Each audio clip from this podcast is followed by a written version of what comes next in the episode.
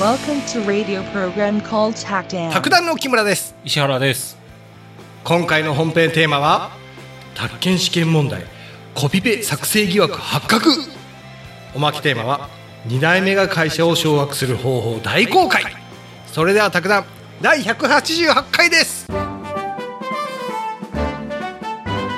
2023年の9月1日に収録しています188回ですねはい今日はね区画整理の話なんですわはあの卓談を初めて聞く方のために言っとくとうん結構あのインテリじゃないとちょっとついてこれない番組なんでまあインテリもしくはインテリの素養がある方じゃないとなので自信がない方はもうここであの帰っていただいた方がね石田さんはい僕らってインテリの部類だったんですで、そう、そう言って言っとけばね、大 体、あの、みんなね、あの、何みたいな感じになるから。あのあこれちょう聞どいてればおお手並み拝見ししようじゃないのみたい な感じで。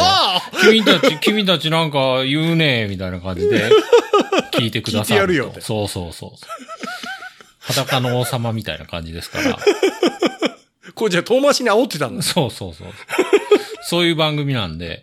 で、あのー今日1問だけやりますから、宅建の問題1問だけやるんで、まあ、宅建受けない人にももう、この問題だけは解けるようにしますから。 しかも今回はちょっとね、コピペ疑惑が出たんでね。何これコピペ疑惑まあ、とりあえず区画整理の話しましょうか。スーモでね、あのーはい完治処分とはっていう記事があって、うんまあ、完治処分っていうのも区画整理の話なんですけど、はああの、そもそも区画整理ってなんでやるのと。はうん。あのーまあ、街並みをこう整理するためにやるんですよね。いそうだねうん。あの、古い土地だとね、うんあの、道路がまず狭い。モータリゼーション以前に作られた街って、はいまず、あの、車が通ることを想定してませんから、ああ、あるね。そういったね、街ね。あとはまあ、土地の形がおかしい。まあ、それはね、もともと水田とかなんですよ、結局。ああ、ああ、ああ。なん、かね、平行四辺形がさらに丸くなったような土地がいっぱいあるんですよ。うん、うん、うん、うん。わかるわかる。あの、石原さんさ、はい。 Google のあれ、あの、ナビ使ったことあるうん。 ある。これ前話したか ないな、やなんですかね。はい。 Google いや、Google のナビでさ、うん。あの、こう使うと、裏道とかをすっごいうん。推奨してくるんや。うん。そしたら、うん。車で通れんようなとこをう 推奨してん。くれんよわかる。あの、バイクだとちょうどいいけどっていうのありますよね。そうそうそうそうそう、うんこれ、なんでこんな道あんのみたいな細うさ。ん。そう。それ今、区画整理だよね。うんそれちゃんとまさあれてまなあ、かったそ自う、そうです治体よのねやつだ。うね。ん。はいで、あ区ごめんな画さい整理したうらん、はい。あの、土地の利用価値が高まると。ああう、ん。で、まあ、住み合い住、住みよい住宅地になりますよと。ああ、なるほどね。で、あの、道路の整備とか、上下水道の付け替えしたり、インフラも整うと。うん。、で、あの、今までなかった公園まで作れるようになるかもしれないと。おおいいじゃないですか。で、僕のイメージ的にはね、はい。 区画整理ってね、あの、クッキーの型抜きをイメージすると、クッキー焼くときに平べったい生地を用意して、はい。そこでこう、上手に丸とか四角とか星型とかの型抜いていくじゃないですか。ああ。それが一つずつの土地なんですけど、うん。みんな、なそれ取って終わった後でも、あの、縁残るじゃないですか。うん。それを集めたらまたクッキーできるじゃないですかう。ん、うん。そこが公園とか保留地ああ、なるとほかど、道ね。路になったり、はいはい。まあそういうイ味。メージ僕のイメージはね。もしくはね、あの、幼虫がさなぎになる、さなぎになってそのまま成虫になる。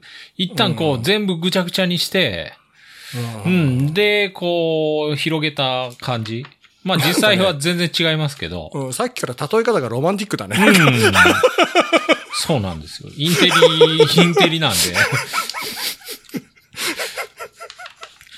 あのー区画整理って、まずもともとみんなが持ってる土地があるんですよね。そういう土地を従前地って言うんですけど、はあ、、で、それをなんかええ感じにして、うん。最後にもらえるのが勘地って言うんですよ。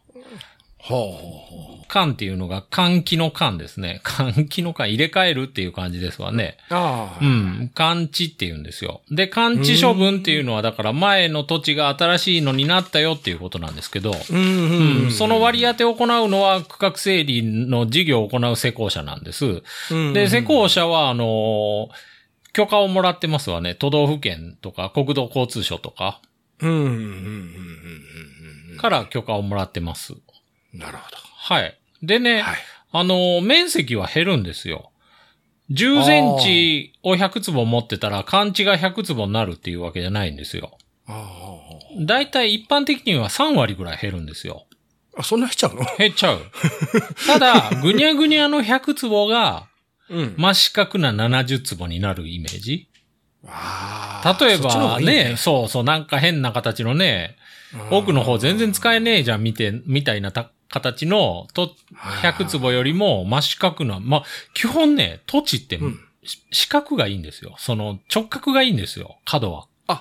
直角がいいんだ。だって、そりゃね、やっぱ、すぼまったりしてたら、その分家建てにくいですから。まあまあ、確かねう。ん。まあ、たまにありますよ。その上手に建てたなんか、とんがったよう な家。あの、なんか街並み発見みたいなので取り上げられる系の三角のね。あの、すっごいさ、二等辺三角形の鋭角のところに、その形に合わせた家建て家るのあ建るじゃてんてね。そうそうそうそう。中は意外と広いんですみたいな。まあまあ、それはいいですけどっていう話なんです よね。土地が四角ならそういう苦労しないですからっていうね。まあ確かに。うんはい で、その道路にしても直角、土地が四角なら道路も直角に交わるじゃないですか。ああ。その方が、だってあの、斜めに交わった土地にこう出るときって左右の確認しにくいでしょうんどっちも首が折れるかと思うじゃないですか、こう。 体斜がめ硬い後ろを見る硬ときにバキッとか言ってね。 反対は見えないし、やっぱり直角がいいんですよ。もう僕らの年代になるとね。うん。そうですよ、ほんまにね。で、ついついもう見ずに出てガーンってなるかもしれないじゃないですか。いいことないんですよ。それは危ない本当そうそうそう。直ちょ直角なら。らね、右見て左見て右見てたら大体 OK ですから。本当だう。ん。そうなんですよ。だから、あのー100坪が70坪になるけど、直角というか、まあ四角い土地になりますよと、基本的にはね。あうあ、んなるほどねう。ん。嬉しいじゃないですか、そしたら。嬉しい。うん。その減ることを減部って言うんですよ。ああ、はあで、減った、分を寄せ集めて、さっきのクッキーの話じゃないですけど、うんそこ、から、あの、道路の拡張分の面積とか、はいはい。あの、公園の面積とか、はで、あと、保留地っていうのは、うんあの、最後に余らせる土地で、それ売るんですよ。へえ。それ、費用の一部に当てるんですね、事業の。はあ、無駄がない。うん。で、あの、70坪になっても、土地の単価は上がるんで、うん。基本的にはね、損するとかと得するとかいうと、あの、感じじゃないんですよ。区画整理って。ああの、減っても土地の利便性が上がって評価が上がるから、結果的には100坪の頃よりも土地の価格ももう上がるんじゃないのぐらいな感じなんですよ。へえ、区画整理最高じゃんう。ん。で、大体ね、元々の土地の場所に、うん。持ち主のところに新しい土地もこう、なるように設定していくんですけど、うんうん。、で、まあ前と大体条件が一緒になるようにしなさいよという法律もあるんですけど、は全員平等っていうのはやっぱ無理なんですよ。あ。ああ、るほどねなん、か文句言うんですよ、みんな。 今までは、くにゃくにゃの道だったけど、道2本ちゃんと接してたのに、うん区画整理されたら、それは道は広くなりましたけど、1本しか接してないじゃないですか、とか、私2本に接してるのが好きだったの、みたいな。ああ。で、あっちは、あこれ全員知らっさないちと大は変だな前1本だったのに2本になってるし、せこいじゃん、みたいな。うあん、そういう不公平感も出てくるから、まあそういうのを解消するために生産金っていう制度もありますよと。あ。ほうんただだからこれは、つ土地が減ったから生産するっていうんじゃないんですすごよ。いなううんん。それ、生。産金っていうのはそういうもんですね。流れを見ていきましょはい。う。区画整理の、まず計画を決めて、う。うんん、計画が決定したら、はい。土地区画整理組合の設立の認可っていうやつがされるんですけど、ん。で、これでね、あのー選択肢の1行きましょうか。はい。いきなりですけど。うん、来たね。うん。あのー 組合が作られるんですよ。それを、土地区画整理組合っていうのを作られるんですけど、それを認可してもらうんですよね。うん。うん。うん。で、土地、あのーこれちょっともん、まず問題文。次の記述のうち、と土地区画整理法の規定及び判例によれば誤っているものはどれかと。これね、えっと、令和4年に行われた問い20ですね。はい。で、選択肢の1も行くと、うん。土地区画整理組合の設立の認可の公示があった日以来、以降、うん。うん。以降ね、ええっと、完治処分の広告がある日までは、うん。これ要するにね、設立の認可っていうのがスタート日っていうことなんですよ。区画整理のスタート日。はいはい。で、完治処分の広告っていうのが終了日なんですよ。うん。うん。だから、スタート日から終了日の、までの間は、うん。施工地区内において、これ区画整理をやるとこの場所の中ですね。うん。において、土地区画整理事業の施工の障害となる恐れがある建築物の新築を行おうとする者は、うん。土地区画整理組合の許可を受けなければならないと。これだから、布団引くよって言ってるのにおもちゃ出す子供いるんですよ。あーはいはい。うん、もうさっき歯磨きしたからあと寝るだけな のに、あのーまたおもちゃ出した。今布団引くって言ったよねっていうやつなんですよ。わかりますあーだはいはいから区画整理するよって言ってるのに、た、立てようとしちゃダメなんですよ。あーそれまたどかす必要とか出てくるから、そうだね。うん。なかなかすごいやつだね、そ。そうのでやつ。、 まあ、ただ、言うても、あのーできないこともないんですけど、ああ、そう許可がいるんですよ。可で、この許可は誰の許可ですかっていうので、今問題で土地区画整理組合の許可を受けなければならないっていう問題だったんですけど、うんうん。もうこれ頻発問題で、はこれま、誤りで、い。はい。あのー知事等の許可なんですよ、これ。ああ、これもうね、はいはいはいこれ100%出ますから。は毎年出ますから。毎年。毎年コこれピペ。あの、これさ、はい。やったことないかもね。去年出てます。令和3年、あ、だからやってるわ。ちょっと言いましょうか。令和3年のね、うん問題、え、木村さんなんか今ちょっと覚えてる感じ出してますけど、木村のジレンマが、あの、使えなくなります けど、まあいいですわ。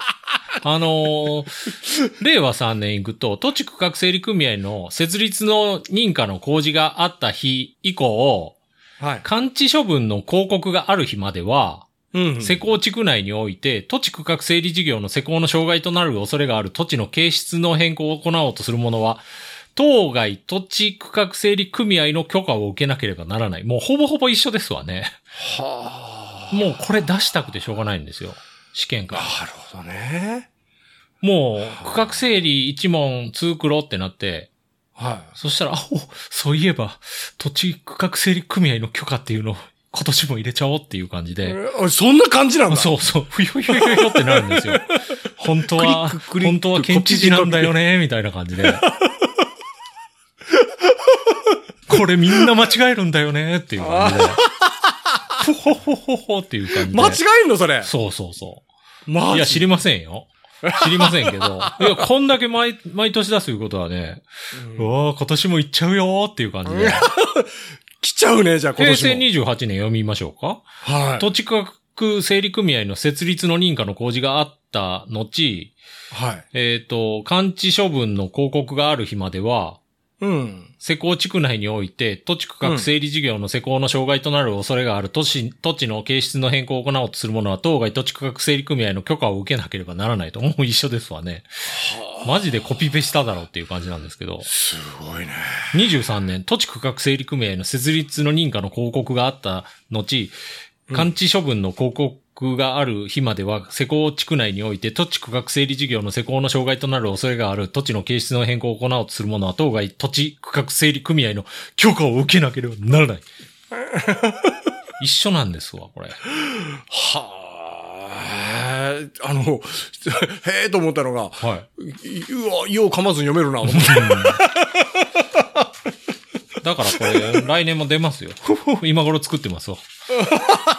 やってる ひょひょひょひょ言いながら。筆が進むって。そうそ うそう。というわけ面白で、いなこれが選択肢の1です。だからこれは来年も出ますから、あの、出たらもうラッキーですわね。ああ、で、あこれ放は送してる時ってあれ、もう終わってんのい、いや、まだ10月のね、12なんでね、あの、試験日の3日前なんですけど、ああ、うんみんな聞いてねえかな。は。はいはい。い。まあ次。完治計画っていうのをやるんですよ。完治計画っていうのが、じゃあうんこの土地はこういう形にしてこの辺の場所ね、みたいな。もともと木村さんの土地、ぐにゃーっとしたのあるんだけど、うんこれをこの辺で真四角にしようみたいな、そういう計画立てて、ほうほうで、仮勘地の指定っていうのが、じゃあ木村さん、ここがあなたの土地になりますからねっていうのを仮に決めるんですよ。うんうんうんうん。で、大体、あの、元々の土地と大きくずれないようには決めていくんですけど、はあどうしてもずれる場合もありますわね。うんううんん。やっぱ道路とか公園作るんだったら、公園作るところにもともといた人はもう完全にどけなきゃいけないかもしれないですわね。はあはあうん。まあでも、一応ね、あの、仮、うんそれを仮感知って言うんですけど、うんあの、地権者の同意を得て、感知の位置、範囲を指定していくと。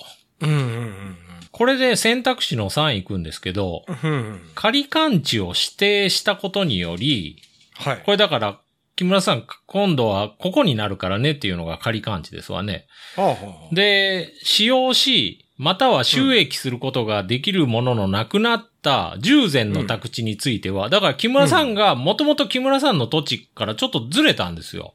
うんうんで木村さんは今度仮勘地ここねってなって、じゃあうん元木村さんが使ってたところが従前の宅地なんですけど、うんは、当該宅地を使用し、または収益することができるもののなくなった時から、だから木村さんの手を離れた時から、うん完治処分の広告がある日までは、うん施工者が当該宅地を管理するっていう問題で、ほうほうん、これはね、正しくて、ううんうん、木村さんもそこのお世話はさすがにしなくていいんですよ。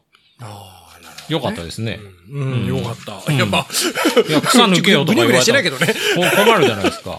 あの、木村さん、あの、新しい土地はこっちになりますけど、うんあの、古い方も工事を、工事って10年ぐらいかかりますから、 え区画整理って。区画整理そんなはい。長期スパンなのはい、長期スパマジン。はい。へえだから、その間は、あの、ここの前、あれ、ここはもう木村さんの土地ではなくなるけど、あの、引き続き草は抜いてくださいねとか言われても困るじゃないで すか。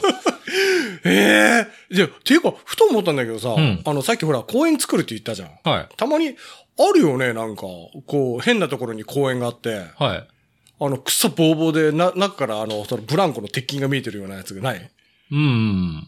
あんな、あんなやつかな区画整理の後のやつって。いや、それは公園でしょ。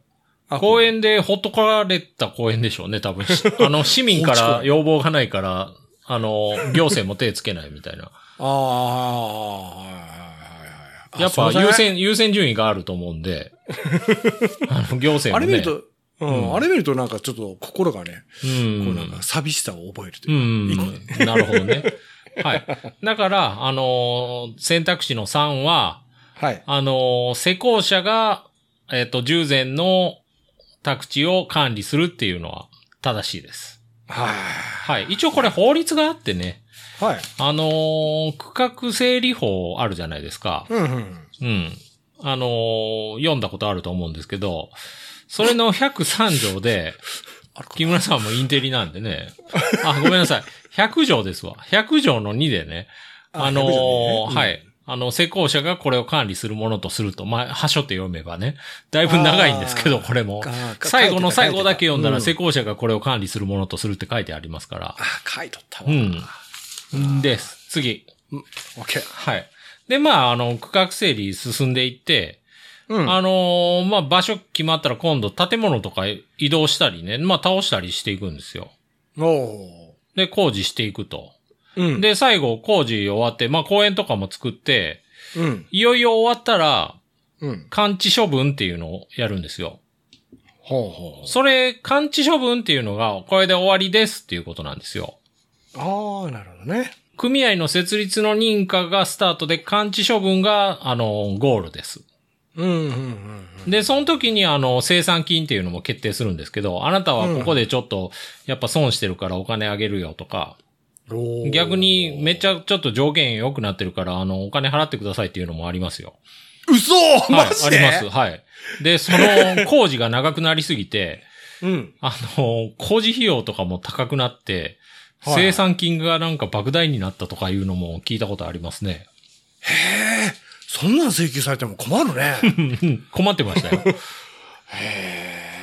で、これで選択肢の2行くと、は土地区画整理組合は、い。うん。定款に別段の定めがある場合においては、うん。完治計画にかかる区域の全部について、うん。工事が完了する以前においても、うん。完治処分をすることができるっていう問題で、ほうこれ正しいんですけど、あの、完治処分っていうのがゴールなんですけど、うん。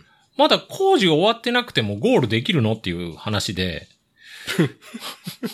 これね、できるんですよ。できちゃうのできちゃう。ええ工事終わってなくても、まあだから工、工事って言っても長いですから、そうだね。うん、部分的にはもうここ完璧だよねっていうところも出てくると思うんですよ。ああ。で、まあ原則としては全部の工事が全て完了した後なんですけど、うんうん組合の定款で、うん。うん。あの、そういう定めをしてたら、あの、部分的に、あの、完治処分してもいいよっていう定めをしてたら、部分的な完治処分することが可能ですっていうふうに、まああ、ーこれも法律なんですけどね、結局、ちょっと読んでいくとね、はいはい。木村さんの好きな土地区画整理法の103条なんで すけど、好きだったことあある。あの、 完治処分は、完治計画にかかる区域の全部について、はい。土地区画整理事業の工事が完了した後において地帯なくしなければならないと。工事終わったら完治処分してくださいよと。うんただ、し、基準、規約、定款、または施行規定に別段の定めがある場合においては、だからなんはかい決めてったら、うん。えっと、完治計画にかかる区域の全部について工事が完了する以前においても完治処分をすることができるっていう、まあ例外規定を作ってると。ああうん、だから、絶対ダメっていうわけじゃないんですね。なるはい。それも、まあ、覚えておいてくだ さい。ほど。あの、それもまあまあ出ますよ。おおああ、出るうん、出る。まあまあ出る。うんそそっか。まあ大体ね、もう、んあの、決まってるんですよね。もう、この区画整理とかっていうと、内容があんまり、あの、広げれないというか、なるほどねみんな知らないですから、僕も知らないし。 だって区画整理に関わることなんて多分ないんですよ。ああ基本的にこれ。これ結構大きなプロジェクトだよね。不動産屋の仕事じゃないですからね、これ。ああただあ区画整理の途中の土地を扱うとかいう、あのーあー事例はあると思うんですよあう。んうんうん。それは10年とかかかりますから、その間何があるかわかんないから、そうだね。そうです。それはだからやっぱ知っとく必要はあるんですよね。ああはあはあじゃあ、あの、ちょっと町の小さな不動産会社が、そこに直接こう関わっていくっていうことはそんなにはないってういう。ーん、そう思いますね。プロジェクト、まあまあでも、あのー民間でも区画整理ってできるんで、ああ、はあはあはあそうですね。そそれやってるところももちろんあると思いますよ。うん、うん、うん、うん。これ大体行政からもう、あれだよね、話が降りてきて進めていくよううなパターンん、だないや、どうなんだ。比率はわかんないですけどね。ううんん。うちの近くも大きい道通るときに、そういえば随分あの、立ち退きじゃないけど、うん。あれはねう、んまた区画整理じゃなくて、あれは道路計画。違うんだ 道路計画はただただ土地が削られていきますわね。へえ。で、区画整理の場合はみんなが30%なりを削られると。だってその道路計画ってそこにかかってる人だけでしょ、影響を受けるの。そうだうね。ん。で、あの計画自体は、うんあの、相当昔からあるんですよ。もう戦後ぐらいに決まってるんですよ。ここいつか克服するからっていうのは。え、そんな前かうら、ん。覚悟しとけよっていうの。いつやるかわかんないけど、覚悟しとけよっていうのはあるんです死刑執行みたいだね。よ。 そうそうそうそうそう。でも、そこの取引とかはできるんですよ。へだかーら岡山とかでもやってるとこあるでしょ他にも、市内でも。こあこるずねーっとやってるよなっていうの。あの、後期中学校の前とか。いや、もう、これ子供の時からやってるよな、まあみたいなそうそう道もあそうる。そうあるある。で、徐々に徐々になんか建物が引いていってるな、みたいな。うんうんううで、なんか駐車場として使ってたと思ったら、だんだんなんか囲いで使えなくなっていって、うんうんそうしたら工事が始まるんですけど、ああ、なるほどな。次、選択肢の4。生産金、さっき言ったね、最後にお金をもらったり払ったりする場合があるって言ったんですけど、生産金の徴収または交付に関する権利義務は、うん。完治処分の広告によって、これ終わったよっていうことですけど、うん。完治についての所有権が確定することと合わせて、うん。施工者と完治処分時点のうん完治所有者との間に確定的に発生するものであり、これ要するに区画整理の土地持ってる人がうん完治処分時点の完治所有者なんですけど、でう、ん施工者が生産金払ったり、まあ、もら、徴収したりするんですけど、うん。で、おかん、生産金は、あうの、ん施工者と土地の所有者との間のは、関係だからっていうのが今書いてあるんですね。うんで、完治処分後に行われた当該完治の所有権の移転に伴い、当然に移転する性質を有するものではないと。だからその区画整理の土地を、はい。まだ生産金を生産してないんですよ。うんでも、完治は終わったと。で、うん木村さん完治終わって速攻誰かに売ったと。うんうん。で、その後で生産金あるんですわ、という話になったと。はあはあはあ。そしたら、その生産金は、もう木村さん誰かに土地売ってるじゃないですか。うん。施工者うん、は、その、木村さんが土地誰かに売った人を探して、支払いなり、徴収なりしなくちゃいけないんですかっていう問題なんですよ、これ。ああ、はいはいはいはいはい。で、これはそういうもんじゃなくて、うん。だから、えっと、問題としては正しいんですけど、うん。あのー、 何が正しいか。あのー、移転しない。ああ。所有、あの、当該関地の所有権に、の移転に伴って、うん。権利は移転しない。権利義務は移転しない。あー生産金の権利義務は移転しないっていうので正しい。はいはいうんわかりましたはい。もうなんか雑、雑な説明になってすみ ません。移転しないんですよ。しないんすね。はい。驚きだよ。はい。移転しませんから、これ。だから、例えばね、あの、完治処分が終わって、はい。そこ土地売るときとかに、うん。まあ、売ったとするじゃないですか。はいはうん。そしたら、やっぱ、その生産金ってどうしたらいいのかなっていうのはあると思うんですけど、い。うん。その生産金自体は完治処分がなされた時の所有者とうん。施工者との間の権利義務ですから、うん。うん。それが土地にひっついて回るっていうことはないです。あくまで人対人の権利義務なんで、うん。うんうん。土地にひっつけれませんよっていう話ですわね。なるうんなんか雑な説明ですわね。 まあ皆さんインテリなんでね、多分これで。ほど。もう大丈夫かな。大丈夫みんな一定取れたのこみれ。んな取れた。聞いてるから、3日前うん。に。はい。これでおまけに行きたいと思います。はい。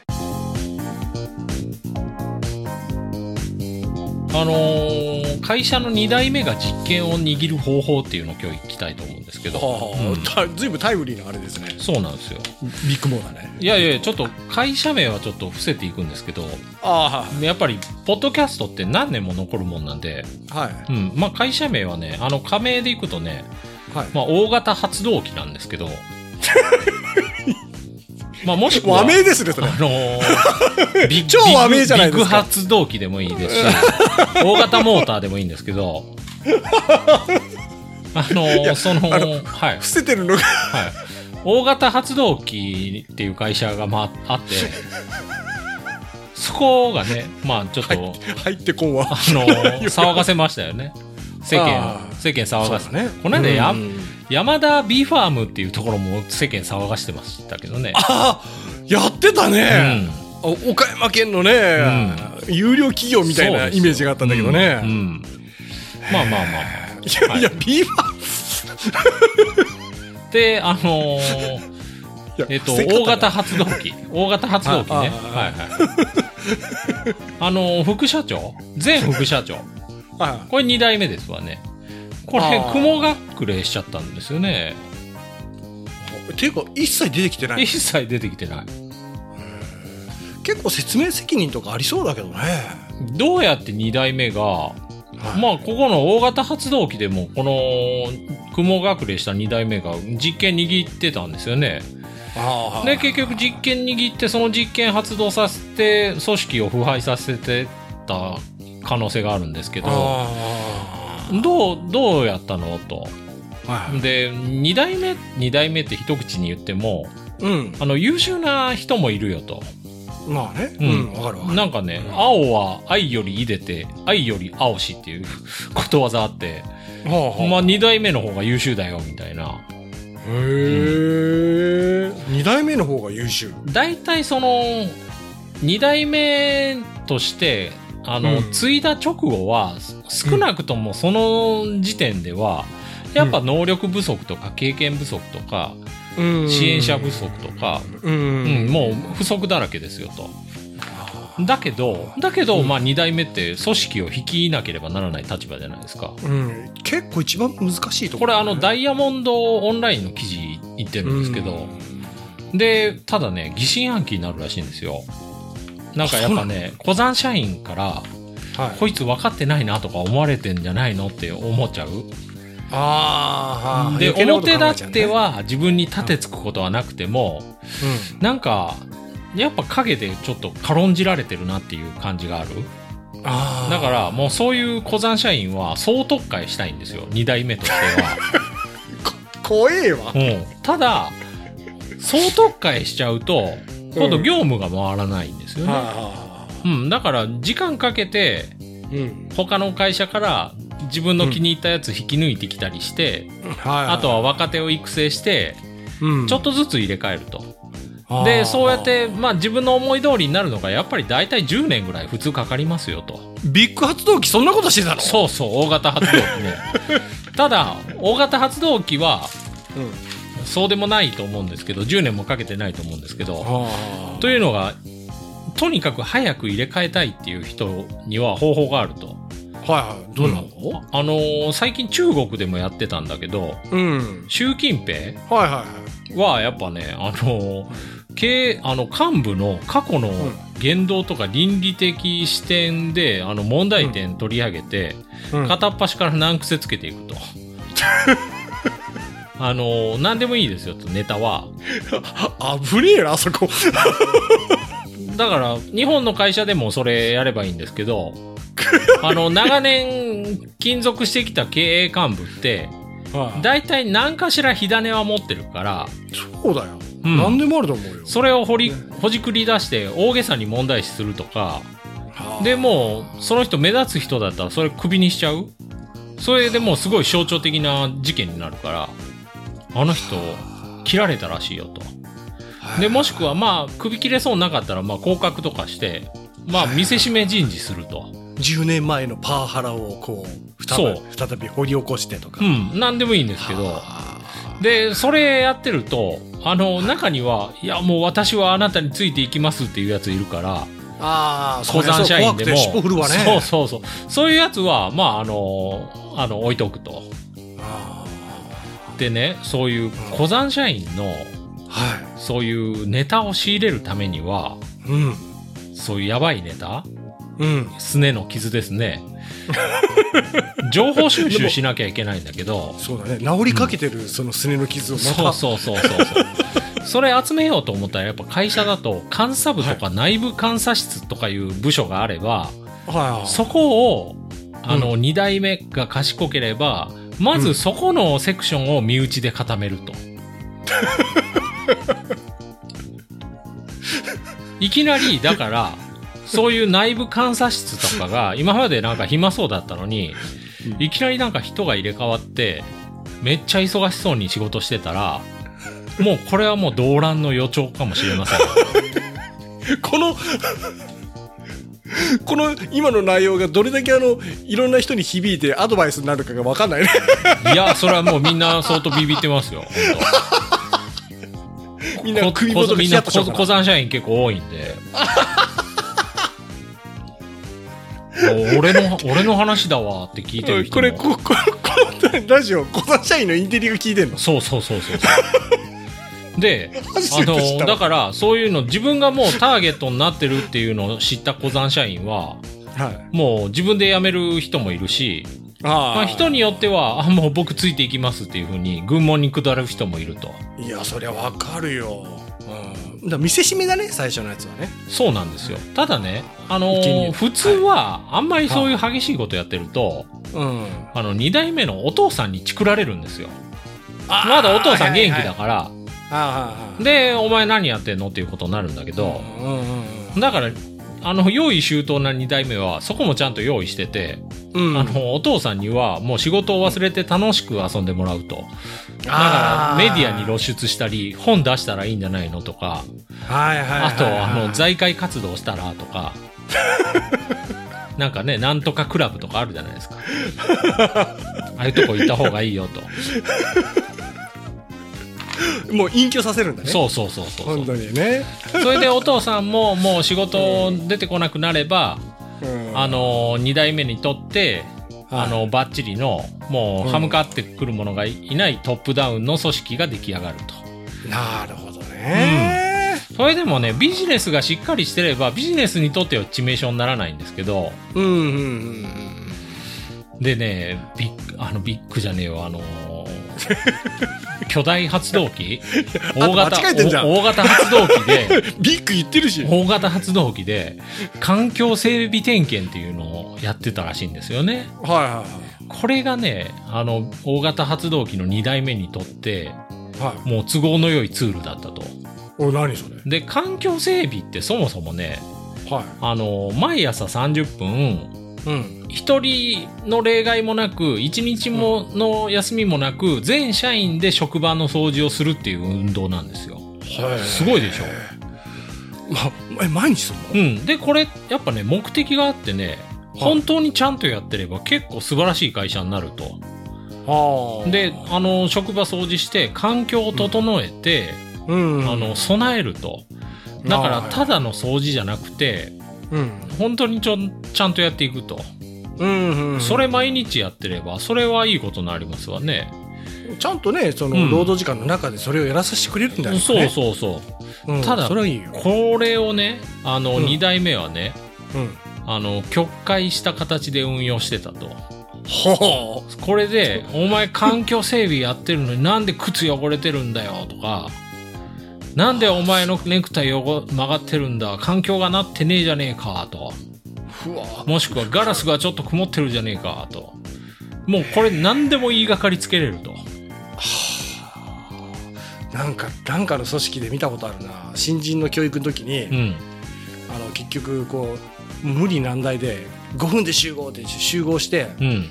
列が乱れとったら、それを結局、列が乱れてるんで、連帯責任だって、連帯不正とかう言って、ん。うん、ほいで結局それってあの命令に忠実な兵士を生み出す、うん。そうやるんじゃけど、まあ、まさにそれですよね。はだから、これ、二代目権力の掌握急いでるから、もう使えそうな機械とかネタ何でも使うと。うわで、もともとだから、あのー大型発動機で、はいあの、街路樹をなんか切ったとかいうのあるじゃないですかあ。あはいはいあれもなんかね、街路樹が邪魔だからって言って、一人が降格させられたと。見せしめ的に、ひょっとしたらっていう話ですけど、これ。だから、で、二代目としては、もうとにかくそこの店長を辞めさせたくて、うんお前これ街路樹生えてるじゃねえかって言って、辞めさせたと。むちゃくちゃな理由で。そしたら、その情報って、そういう組織だと、え、なんかあの人、そうやってクビになったらしいよっていう情報がすぐに行き渡ると。もう全店に。これで、他の店はビビって、うわ、これやべえわとなって、うんはで、おあの、街路樹切ったんじゃないのかっていう見立てですね。あいや思ったんだけどさ、うん。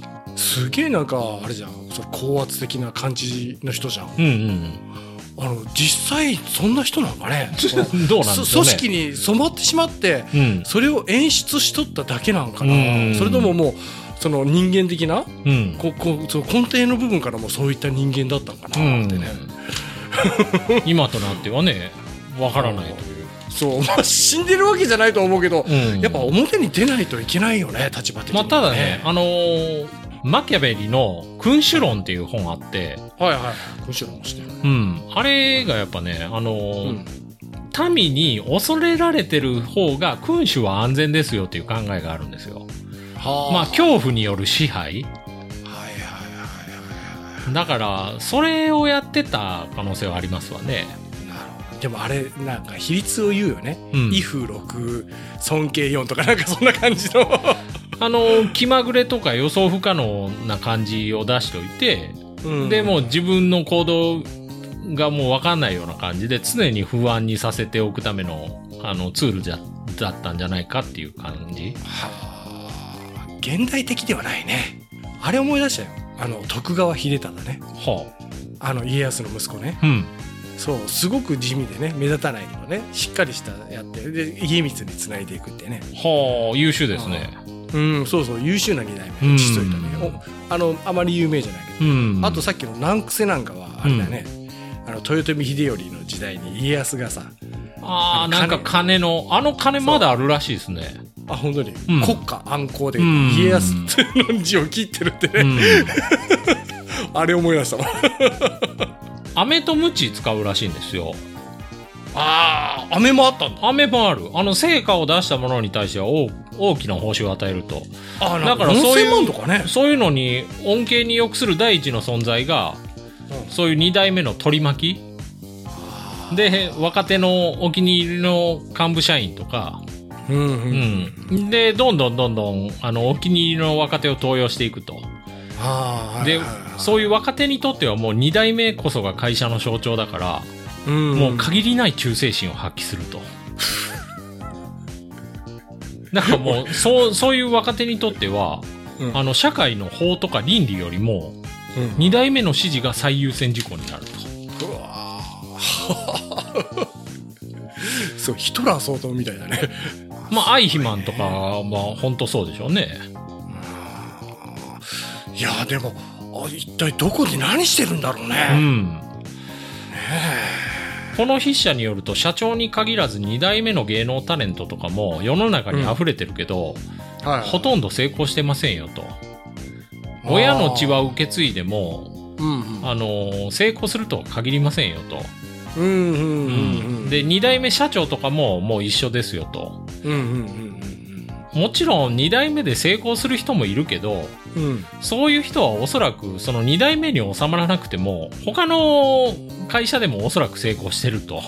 うんうんうんで学歴とかビジネススクールとかいうのは関係なくてなんかやっぱ組織のトップはうんあのトップになるべき人を据えるべきですよと。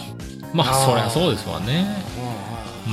本来持ってる生来持ってるこの資質みたういん。な、うんああなるほどな批評家が書いててね日本が没落した原因の一つに、うんそのサラリーマン社長だらけじゃないですか。はいはいはいでサラリーマン社長って基本的に何にもしないから、うん波風立てずに定年まで行ければいいやっていうことだからでも本来経営者ってそうじゃなくてやっぱイノベーションを起こして大きく儲けるっていうのが経営者の仕事じゃないでうんすうか、んうんうんあの何もやらないっていうのは普通のサラリーマンの仕事なんですよねう、んうんうんだから構造的にももう日本没落してるのはしょうがないよっていう話あったんですけど、うんまあそうだなと思ったんですけどね、うんなるほどね僕友達がねあの、まあ、2代目が何人かういんてでやっぱね悩んでるんですようんあのやっぱね成り立ての頃なんかはうん取引先からねうんやっぱ2代目とか言ってこうなんかちょっとバカにされた感うじがしてん悔しいってねけどなんか言ってたあのいやもうそれだったら2代目は2代目であの初代が築き上げたものを反対に利用して大きくなってやるようんそれ聞いた時に「おこいつおおそうなんだ」って、まあ、そいつ今もうあのその初代結局お父さんが立ち上げたうん会社よりこう大きくしてうね、んそうああいうの見るとああ頑張ってんなと思うけどねあの、ビズスパフレッシュの記記事で、はいえっと、優秀な2代目とダメな2代目っていうのがあって、はあの、ユニクロの柳井正さん。あ、いや いろいろねこ出のてくるねこの人ね、うんあの、2代目なんですよ。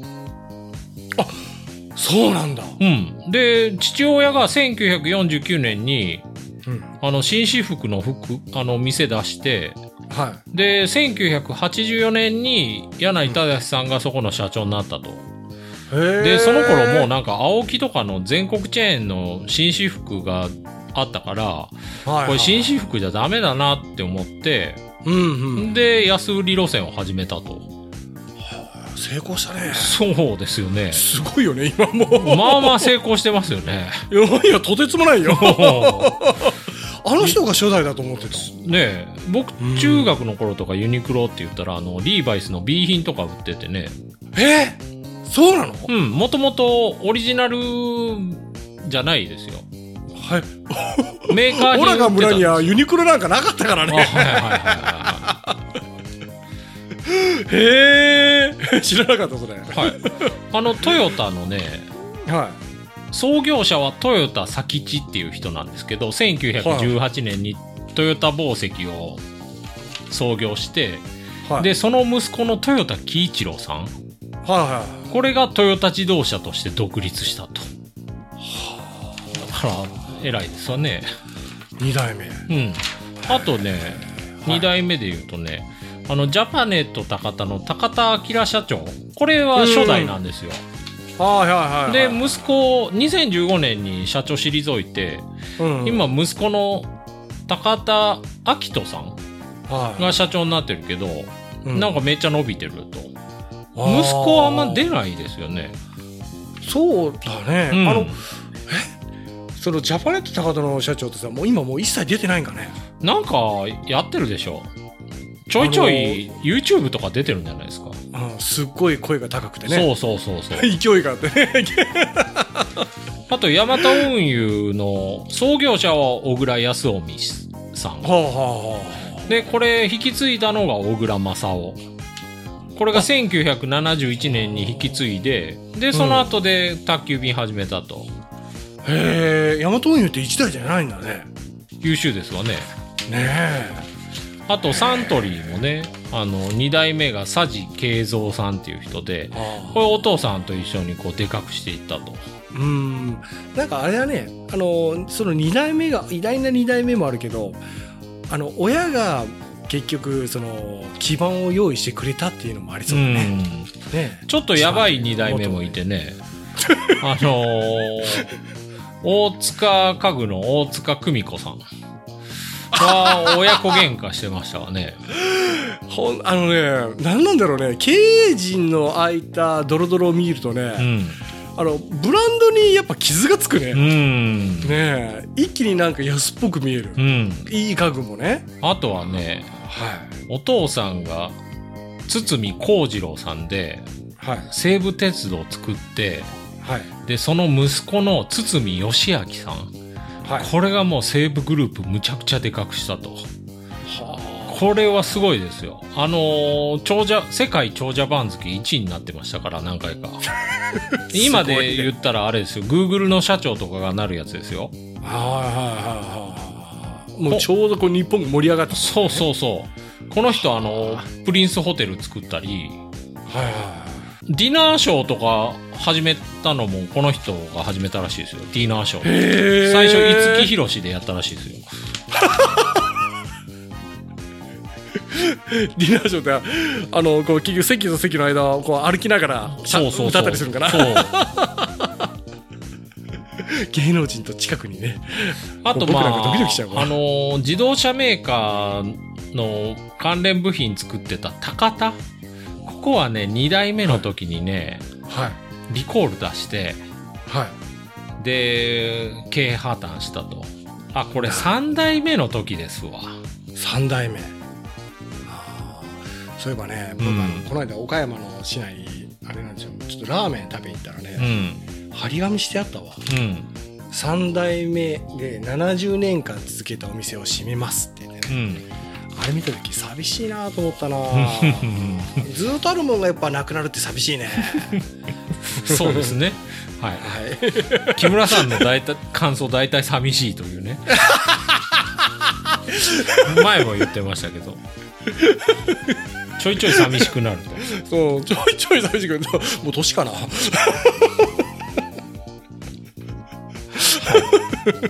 虚しさとか寂しさをよく覚える最近はでなかなかあれだね興味惹かれるね他にどんな会社があるのかなとか、うんあのーそのあとほら何代続いてるとかね、うんこの会社は、うん。ねそういうのちょっとまた石原さんに調べてもらおうかないはい。じゃあ、これで終わ りです。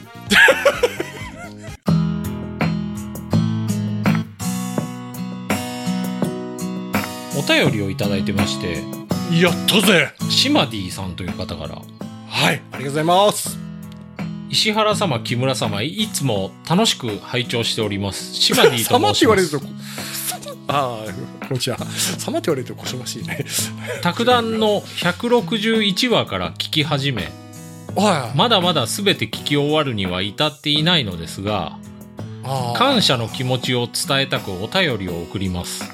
感謝あ私は現在31歳で、あ政府系金融機関6年半、地元サービス業管理職3年とキャリアを積んで、この度不動産業を中心に営む地元企業の IPO を達成すべく、CFO 候補として転職する運びとなりました。もう途中で何が何だか分かんなくなっちゃったよ、うん CFO っていうのはあれですわね。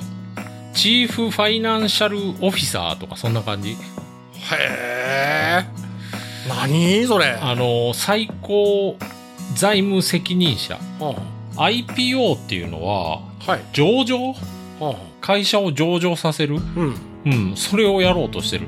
地元企業の。だからガチの人、はあガチの人ですわね。だからちょっとね、言っときたいんですけどね。はあの、あんまりガチの人は聞かない方がいいと思うんです けども。ほんまに。まあいいですけど。で、金融機関時代には、不動産のことも少しは勉強していましたが、あここしばらく全く触れていなかったため、はいポッドキャストで不動産のコンテンツを配信しているチャンネルを探しているところ、ほう卓談にたどり着きました。 お二人の軽妙な会話のおかげで、不動産の内容も頭に入ってきやすいと感じておりますし、おまけも非常にためになる話が多く、楽しく毎日学べることに感謝しておりますと。やめといた方がいい、いいかもしれないです。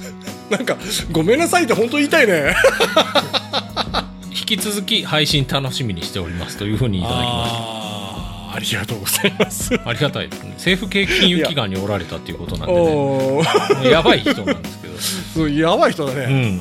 石原さん足がつくんじゃないはい。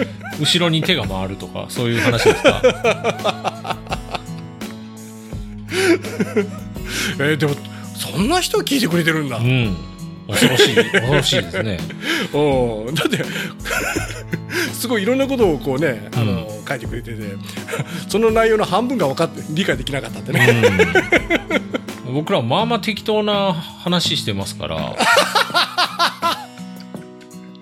そう、責任を感じてるというかね。えーそうだね、石原さん大丈夫あの問題とか間違ってないよねうん。だいぶ問題でしょうね。おー いや本当に確認はした方がいいですうよ、 ん。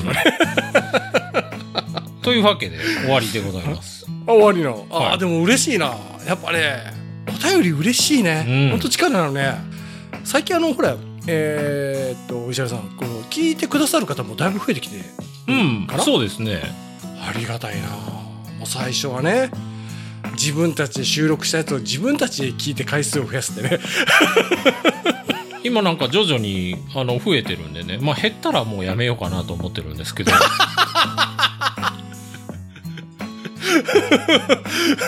そういつかその時は来るのかな、うんうん 皆さん応援よろしくお願いします、ありがとうございました力になります今回もお聞きいただきありがとうございました皆様からのお便りをお待ちしています配信予定とお便りの宛先はホームページでご確認くださいでは次回もポッドキャストでお会いしましょうさようならさよなら